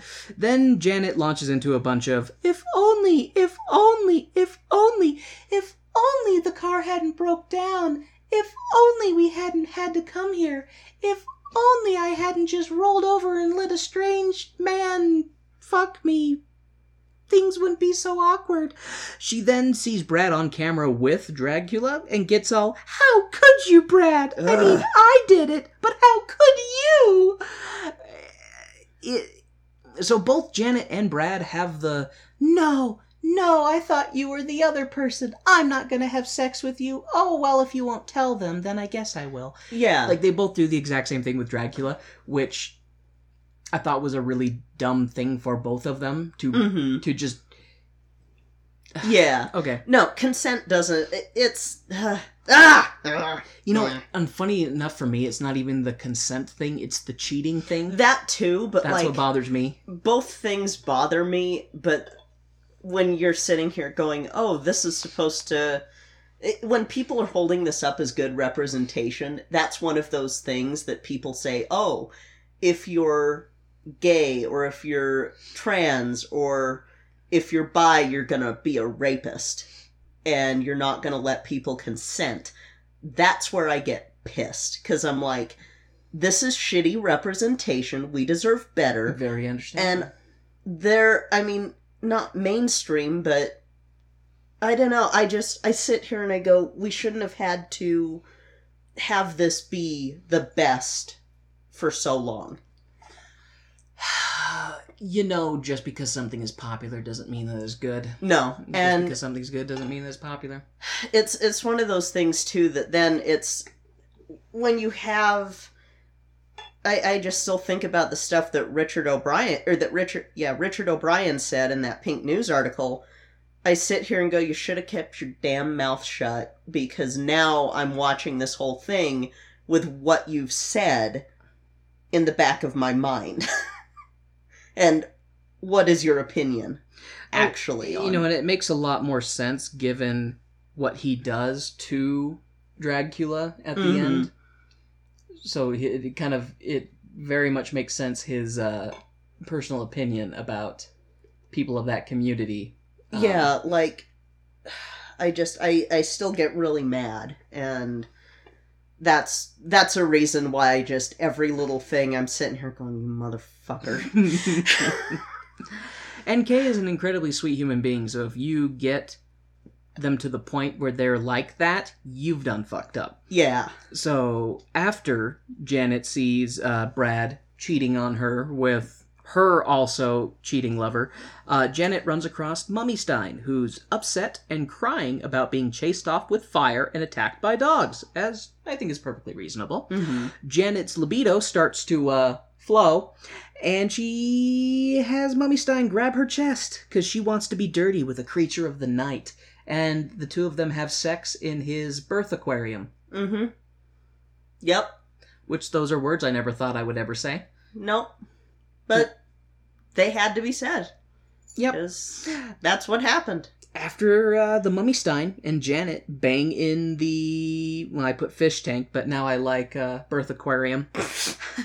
we see Dracula give a vicious flogging to Hunch Butler while they take the elevator down. Dracula is very displeased with Hunch Butler for letting Mummystein get away. Hunch Butler is like, But master, there's a new victim, er, I mean stranger at the door. It turns out to be Dr. Scott, who ja- whoa, excuse me, who Janet and Brad had come all this way to meet. Dracula thinks Dr. Scott is here to shut down his freak show, but apparently Dr. Scott is here for zombie Elvis, but no one seems to want to tell him that Dracula had an axe to grind with Z Elvis. Dracula blows the lid off of uh, Janet and Mummy Stein's fling, uh, basically walks over to the sex aquarium as everybody's in the same room arguing and like pulls the sheet off and is like, "You two were fucking in here. I could smell it." Uh, uh, and before he can undo his creation out of jealousy and rage, the dinner bell sounds. And in light of the company, clothing is optional. Yay! Turkey dinner in Dracula's castle! And as polite dinner and the polite dinner songversation is about zombie Elvis's background and how he was a rebellious punk who was always in trouble. Look, uh, looks like he found a crowd rougher than he was. I wonder if Dracula ever picked his brain about his past traumas. Speaking of trauma, turns out they've been eating dinner on zombie Elvis's corpse. and possibly eating zombie elvis is what it's a little implied Really? Because they see them carve up a turkey. that's not turkey that's not what a turkey is shaped like that's shaped like a Are you sh- no? Because I swear that it showed like Mm-mm. the actual bird. Okay, you are nope you- that is okay. that is a hawk that is a people hawk Okay, Uh, like a haunch of leg. mm-hmm Okay, yeah, my eyes played tricks on me. I thought that they Mhm. were eating a turkey dinner. nope nope Well, thanks for that, Kay. you're welcome I, that's uh, two shows in one week that are uh, uh, cannibalism musicals Well, it is spoopy month. mm-hmm So Dracula freaks out mm-hmm uh, at the dinner table and slaps Janet, then proceeds to chase her around the castle while Brad and Dr. Scott follow follow via elevator because Scott's wheelchair bound. I don't remember how that happened. He wasn't wheelchair bound at no the he door. was When he first showed up, he was at the door? Yeah, when he's first at the door, he's in his wheelchair, and then they uh, then they- Frank-N-Furter hits the electromagnet. he- yeah, so because that he he- uses the electromagnet to pull him towards them, but when Yeah. they're looking at him on the camera outside, I thought, okay, Yep, he's he's in a wheelchair. I guess uh, the people in my brain were. They were sparing you They're- they're during playing- most of this. I think they're at their terminals, like playing cards and mm-hmm. just talking about their fishing trip and just letting things run on autopilot. So, wheelchair bound, uh, Dr. Von Scott with Brad catch up to uh, Dracula and Janet. Did I miss something? Is Dracula actually an alien? Uh, because I don't remember how that happened over the course of dinner and them running around into the laboratory. But then there's some hinted at thing Mhm. that he's an alien, yeah. and it, granted, it gets revealed later. But then I'm just sitting here like, wait, did they did they say he was an alien? Did some They hinted at it, yeah, and they they have the line of "There's another Earthling, I mean human, at the door." Which I'm like, "Fuck you." We're Terran, damn it. Dracula lured everyone into his statue room where he uses magic alien technology to turn Brad, Dr. Scott, and Janet into marble statues. One of Dracula's groupies is in a huff. This is uh, Columbia. Mm-hmm. Guess she was with Dracula and then got dumped for zombie Elvis, who then got dumped for Mummy Stein. So much drama with these Transylvanians. Dracula bitches and moans about how everyone he loves turns against him. He says that in a room full of petrified former guests. On a side note, don't you hate it when the unexpected guest shows up and just hangs around like a lump of stone, taking up room, not contributing? On to the next scene! God damn. Turns out they dressed up Brad, Janet, Mummystein, and Dr. Scott in the same lingerie outfit. So while they're petrified in stone, they put clothing on them, then took them downstairs and put them on a stage.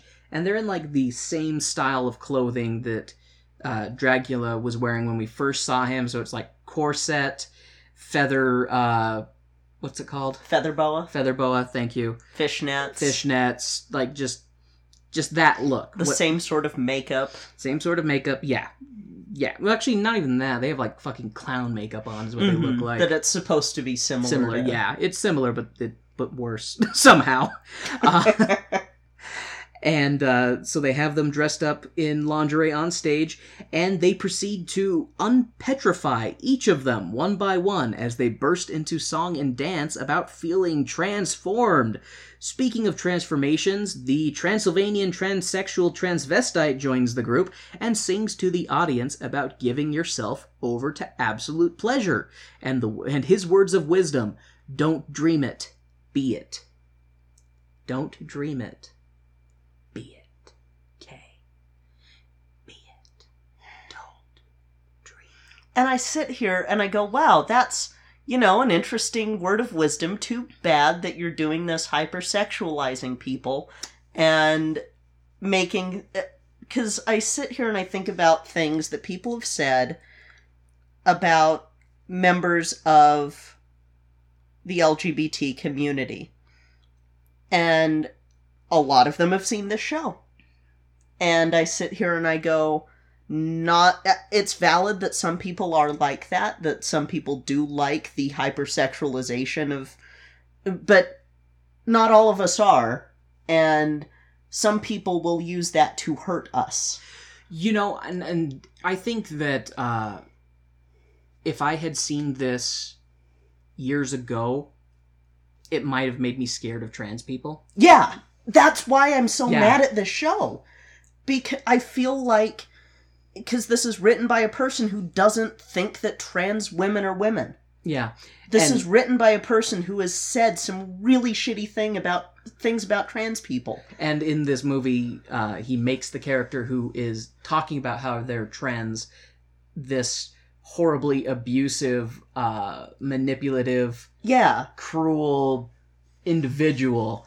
Uh, yeah, it's it's it's shitty. it's grotesque. and i i sit here and i just i keep I keep thinking about yeah, some people find it empowering when it's something super sexualized because a lot of people feel empowered that way.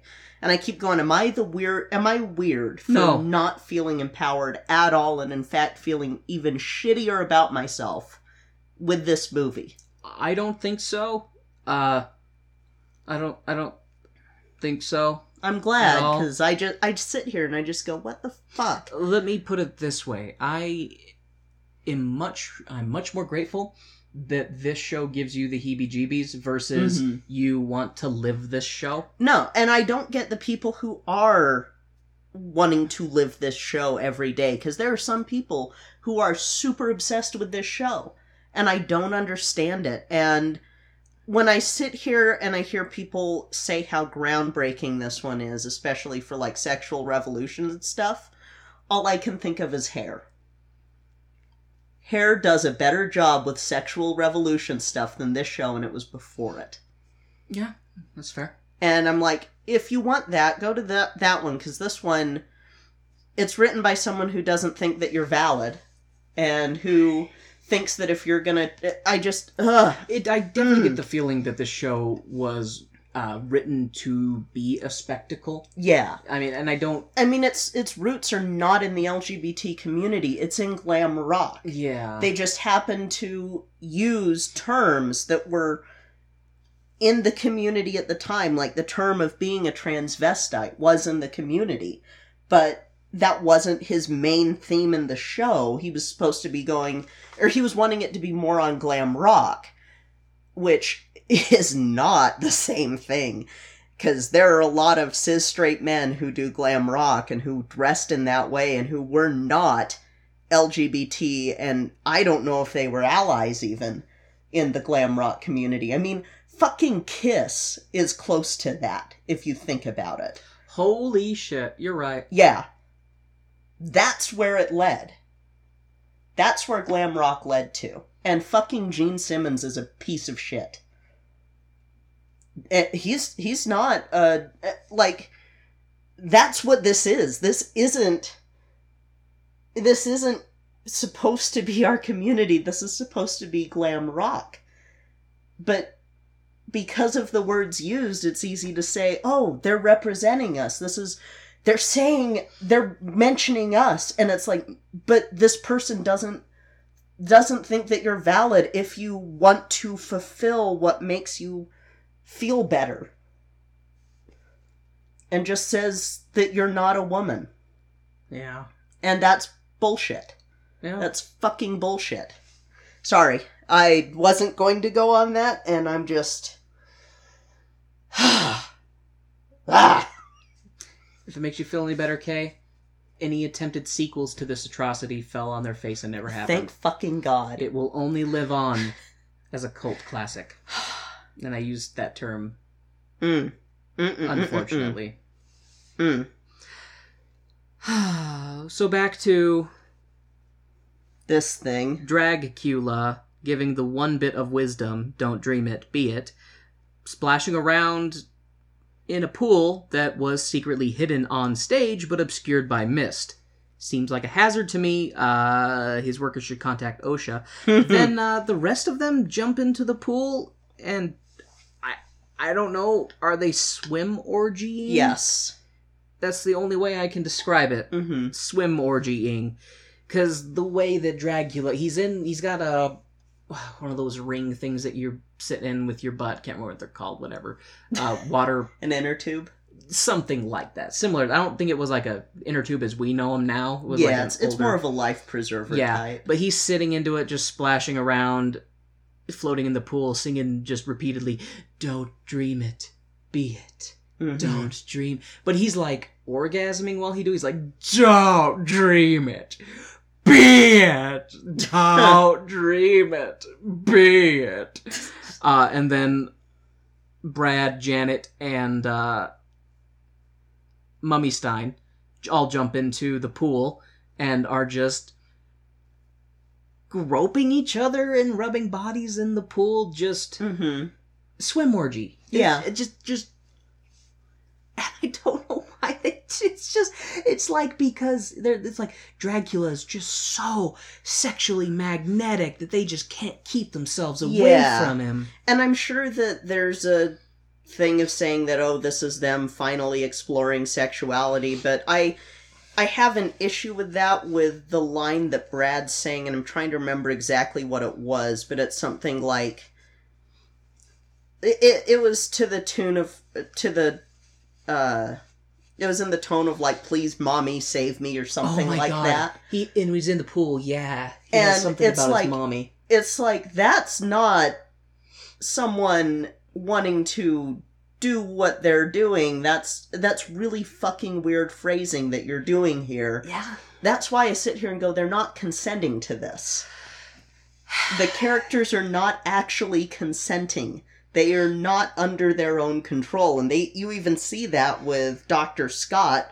with his legs moving past his control because he's a paraplegic. And so he, like he's not in control of himself either. So it's like what the fuck richard? What the fuck? Yeah, Dick. What was your thought behind that? god!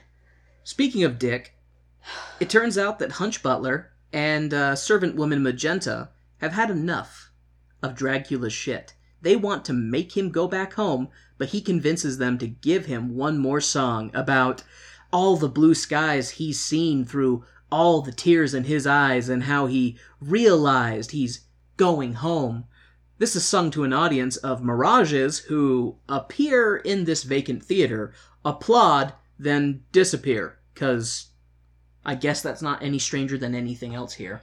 Mm. So when they're all fraternizing in the pool, that's when it makes the reveal. Like that's when uh, Hunch Butler and Magenta show up. They're like, "We're leaving. You're done. Like wrap it up, Dracula." And he's like, "Oh, fine. I'll finish this up. You all are so mean to me."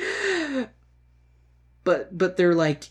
And then after he does his weird song and dance number about blue skies and tears in his eyes to a room full of ghost people, mm-hmm all of a sudden, Hunch Butler, I'm gonna start calling him Hunch Butler McDick Brian. Um, I'll just call him Dick.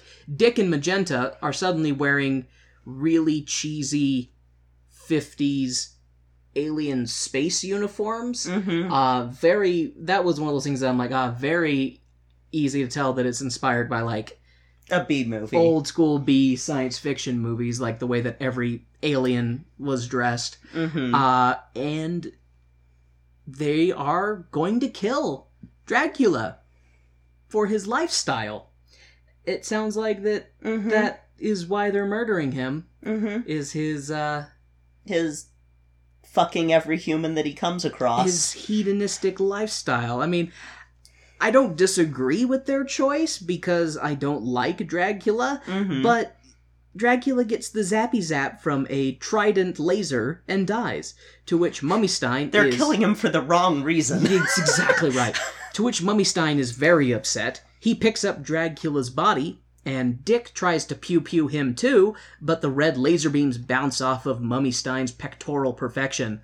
Mummystein carries Dracula, uh, Dragcula's body up the radio tower model that was on stage, all while being blasted from behind. Giggity. The poorly constructed set uh, model collapses and kills Mummystein, whose mighty muscles were not enough to save him from the collapsing set.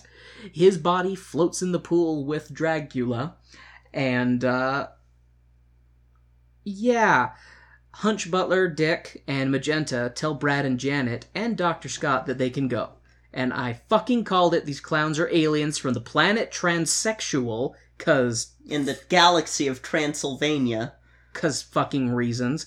I guess O'Brien also just fuck yeah, fuck you. The entire fucking castle is also a spaceship and flies away. The investigator slash narrator has a line about how humans are insects on the world or something like that. I don't know. I'm probably missing parts of that, but honestly, it's the end of the show. I didn't really care for the show, probably because I'm a cis white male. If I were to pick one reason why I didn't like this show. And I don't like this show because it's shitty representation and it's not good. It's not. It's not even so bad it's good. Yeah. It's just bad. See, and that when I was watching the show, I had that thought creep up a couple times. I was saying, objectively, like, is this one of those shows that it's so bad that it turns out to be good? And I'm like, after sitting with it for a while and watching how everything goes, it's just bad. Like Mhm. it, it is just bad Yeah. and I I kind of have mental health concerns for people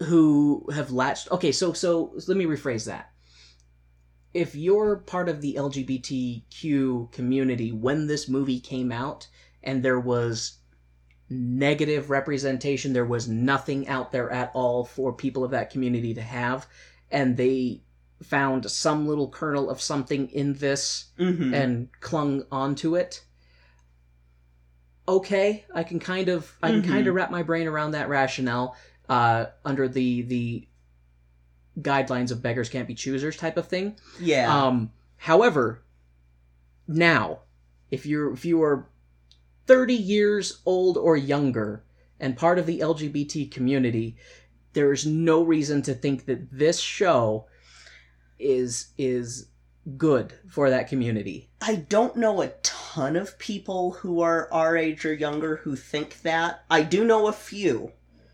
And I seriously question what they have seen outside of this show. And see, that's what I mean is that because if they've because there's other shows that exist now we have more representation and we have representation where the lgbt folks are human yes, they are not freaks and monsters and aliens. yeah we have that now it's not a ton of it but we have it and it's good it's it's better than it's ever been. and even at that time even though it's not like even though the only real representation we get in hair is woof who's bi he's still human And granted, he's a slut, but so is everybody in that show. everybody in that show but they are consenting Yes, yes, it's which is a love. huge thing Yes. that isn't in this they don't have that aspect in this No, it's a lot of mind fuckery and pressuring. yeah it's not healthy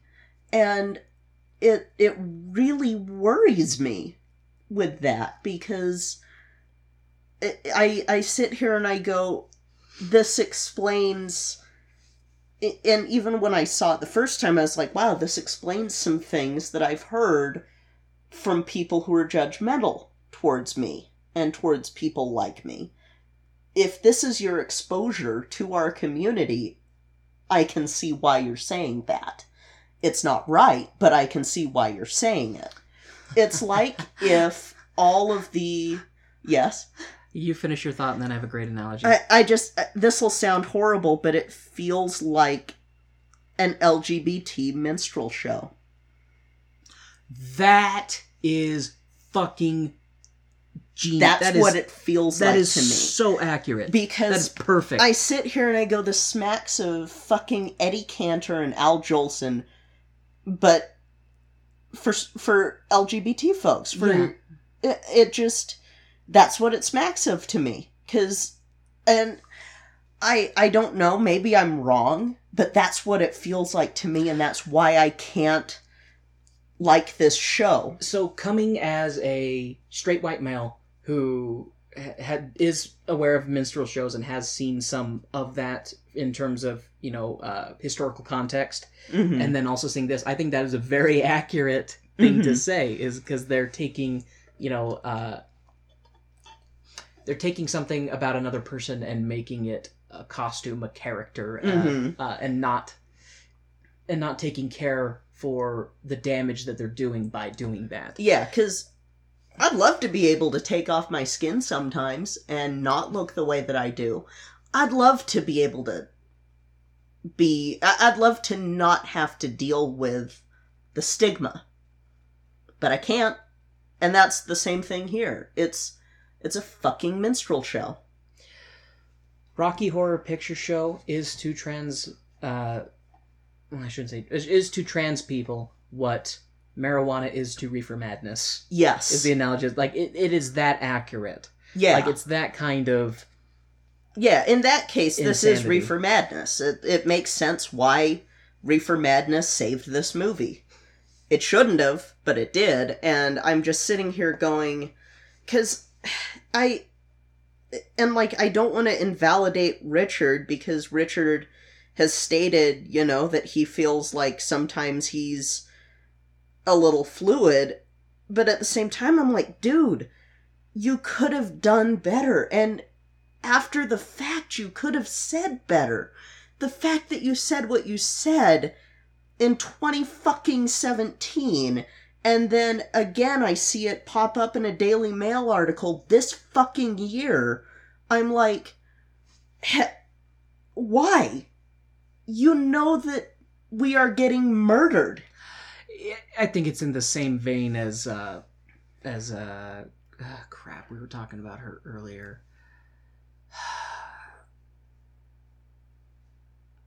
Former tennis player Kate, Caitlyn Jenner. Um Tennis. wasn't she a tennis I thought, oh, maybe, maybe. Whatever. But anyways, I don't do sports. yeah, but- whatever.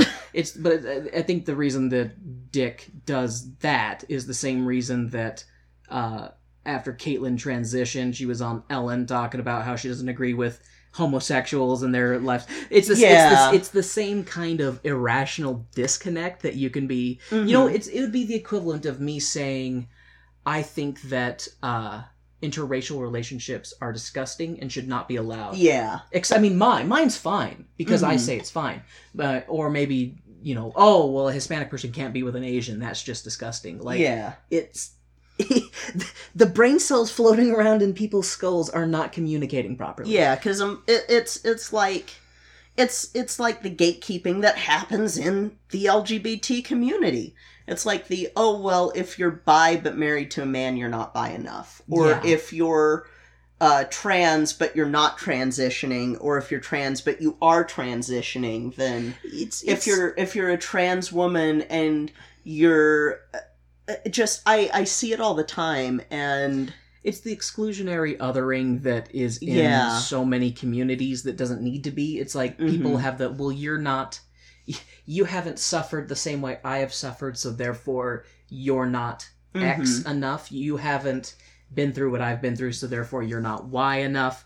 Or you know, it's it's it's just it's Yeah. the unnecessary uh, spreading of additional suffering for Mhm. people who are in the same community and should be bolstering each other yeah rather than tearing each other down. So yeah and I feel like Richard kind of does that with this show because not everyone comes away with that feeling of oh this is what they're like you know but enough people do you know that's the thing is like i'd said uh, in my ignorant sheltered existence if i had seen this when i was younger i would have come away with it thinking that transvestites were or transsexual trans people in general were scary or Mhm. or weird or something because me being me i would have oh i saw it in a movie and said it was a transsexual so must be Mhm. representative of how they how transgender people are it, it pisses mm.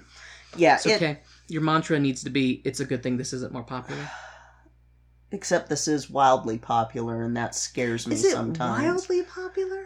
At least in October. And I mean, it's got a cult following. A lot of people reference it. Um, it's popular enough that it affects people. So let's do an experiment. Let's remove any political uh, underlining things regarding um, LGBT community. If let's just examine this as just a musical movie. Still sucks. Yeah, it's still shitty. Still sucks. Uh, There's like has three memorable songs. one if you're me. Yeah. Um, yeah. My final thoughts for this. What can I say? what I can say is I'm not planning to do the time warp again. I'll leave that to the sp- I'll leave that to the space taints from Planet Transfuckery. yeah, I just I God, I hate uh I I hate this movie. Yeah, like I, I was not Re- rewatching forward, it, I hate it. I was not looking forward to recording this particular episode. Mm-mm. Um, But, now it's done. We've done it. We've done it. We've it. done it. We got through it together, Kay. Yep, and uh, I kind of feel like people would have to pay us to watch the stage version. Because I'll tell you what. I'll bring other things to throw. Well, you don't throw things at the stage version. It's just the midnight showings at the movie. And the stage version, I don't know. No, it's probably not any better with regards to these themes and the whole dubious consent and You know, shit. Really, I don't want to give Dick O'Brien any more coverage over his shitty show. Yeah, I. Has Dick done any other shows, or is this his only claim to fame? He's done other shows like Shock Treatment and. Oh, other probably not good stuff. hmm Yeah, no, he's. I looked on TV tropes because I saw that he had an entry, and this is the only show, and they put him as a one hit wonder, basically. Which I'm like, yeah, good. What's his fucking damage? I wonder. Like don't for him, know. for him to be the way he is, but then be like, yeah, but these people are gross. I don't know, and I know that he's been married three times or something, three different women, but I'm sure that they were all the problem. No, I don't. I don't think that has anything to do with it. I wonder if it's the culture he grew up in, because, I mean, England was pretty homophobic for a long time. Uh, I don't know if that's what it is, and transphobic for a long time, too. I think that it's pretty recent that being trans is even slightly acceptable in England. Um, I know that fucking TERFs try to take over the Pride Parade all the time, which also fuck off TERFs. Um, yeah, I just no, it's it's this is my this might be one of my least favorite musicals, but I didn't want to. I I already had tainted it a little bit to you, but I didn't want to drop that bomb on you yet. you no, that's the thing is like I I have not been clam I have not been asking you when are we gonna do Rocky Horror? When are we gonna do Rocky Horror? Mhm. Kay, Kay, I really want to do Rocky Horror. So Yeah. I knew that it was coming down the pipe eventually, yeah, and I was just gonna have to uh, put that barrel to my chin and uh, let it yeah. rip. Yeah, and I don't know if maybe it's just the way that I was brought up or if it's my own personal I don't know. I don't know what it is cuz I sometimes feel like I'm the weird one for being non-binary and bi and fucking hating this show and thinking that it is it is a minstrel show for trans people. But that's how it for trans and bi people but that's how it feels to me. And I feel bad saying it because I know there are a ton of people who this show is super important to, but man, it just, it fucking pisses me off. Yeah, I absolutely understand why. Yep. So, next week, there is no cannibalism. There is no transphobia because shockingly that's not the case in the next week even though the same person responsible for Electra did did the show that we're going to be doing next week cuz next week is episode 40. And I already know what show it is. This is probably one of the. This has got to be in the top five most iconic shows that Mhm. I have never seen. Yep. But I've seen it referenced to High Heaven. I know a bit about it just from spoofs and from hearing people talk about it. And yet I have never, ever, ever seen any version of it. we will be watching Phantom of the Opera, which, you know, after some of the other shows I've seen, I think I'm going to enjoy it. you hear that, Webber? This will be the first time my wife's ever enjoyed you.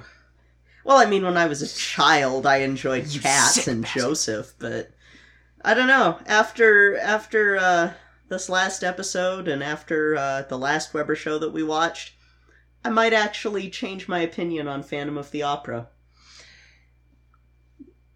And I think that in an effort, so the people in my brain all started paying attention at the same time, and they were like trying to play catch up because they've been tuning in and out, and they went, "Wait, she said."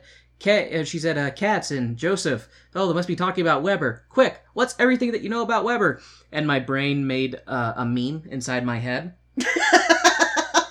and it's a orange cat sitting inside of a toy train with a Technicolor coat around him and a phantom mask. Singing Don't Cry for Me, Argent. Well, you don't know that one yet, but yeah. Yeah, that's. Except for that we didn't have Jesus Christ Superstar in there anywhere, but. We'll we'll make a tank or a jet or something. yeah, um. Yeah, I'm. I'm actually looking forward to next week because I'm it won't be depressing. It won't Yeah. be. I'm I'm looking forward to it just because I know that it's really popular, Mhm. and so I I at least hope that I like it somewhat. I may have to leave the room during wishing you were somehow here again, but that's my own personal damage. So, You do you. Babe. That's- Boop. I my my brain was like, "You do you, boo," and then my brain was like, "Don't you fucking say that." And call then- her babe. call her babe instead, and they uh they compromised. Oh man, Boob. yeah. So you do you, boob. So yeah, next week will be Phantom of the Opera. It'll be a return to some normalcy, and then uh, we'll reveal the theme for November. Which, if you're on the Discord at the Podcast Junkie Discord server, you already know what the theme for November is. It's a good it's a good theme. Let me just it's a that. very good theme. very clever. So, thank you guys for listening. Thank you for putting up with uh, my angry ranting about this show because I have a lot of opinions about it. And hopefully, it doesn't turn too many people off. It's just that's how I feel about this show. That's how I feel about the person who created it.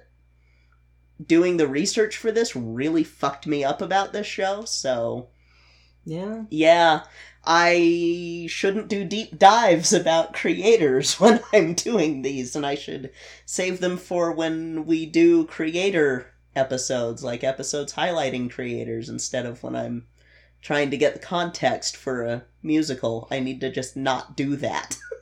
Because then I come away going, fuck you. or I come away going, oh, you were inspired by Bach. Sweet. Good job. so, yeah, thank you guys. Sorry for the ranting and hopefully I didn't piss anyone off or offend anybody. I I'm sorry if I did and if what I cuz this is just my own opinion and yeah, I'm I don't know. I'm not the be all say all for non-binary folks or black folks or anything, but that's my opinion as one. so, yeah. As far as I'm concerned, you are the queen of the black and LGBT. Oh god. No, no, that's not that's not me. That's that's Laverne Cox. For, for me, just me. Oh, just for you. Okay. Just me. Okay. Okay. also, uh, also, and now I and MJ Rodriguez is also a queen. Mm, love her. Anyway, um, we need to watch. Uh, by the way, the Little Shop of Horrors clip with Okay. her because she's fucking amazing. anyway, um, thank you guys for listening. Uh, you can follow us on Twitter at Tone Deaf Musical. We're on Facebook at Tone Deaf Musical. Uh, if you want to throw uh, money our way, we're a Tone Deaf Musical at Patreon. Um, this this kind of took it out of me, so I'm trying to trying to still English. Um, oh, we have a website, tonedeafmusical.com, where you can catch up on our episodes. I've got them all posted now, and as well as links to all of the places you can find us. mhm, you can also find us on the Podcast Junkie Discord server, uh, which I have a link to on there as well. Uh, we have our own channel, and the place is way frickin' awesome, so I, I highly recommend it. Um, you got anything you want to add, babe? I'm sorry. It's okay. I'm sorry that It's okay. it made you upset. Well, we had to do it eventually, so better to rip the band-aid off. We'll just go get drunk in a minute. All right, so thank you guys so much for listening. Uh, that'll be it for this week. I'm Kay. I'm Warren. This has been Tone Tone Deaf. Deaf.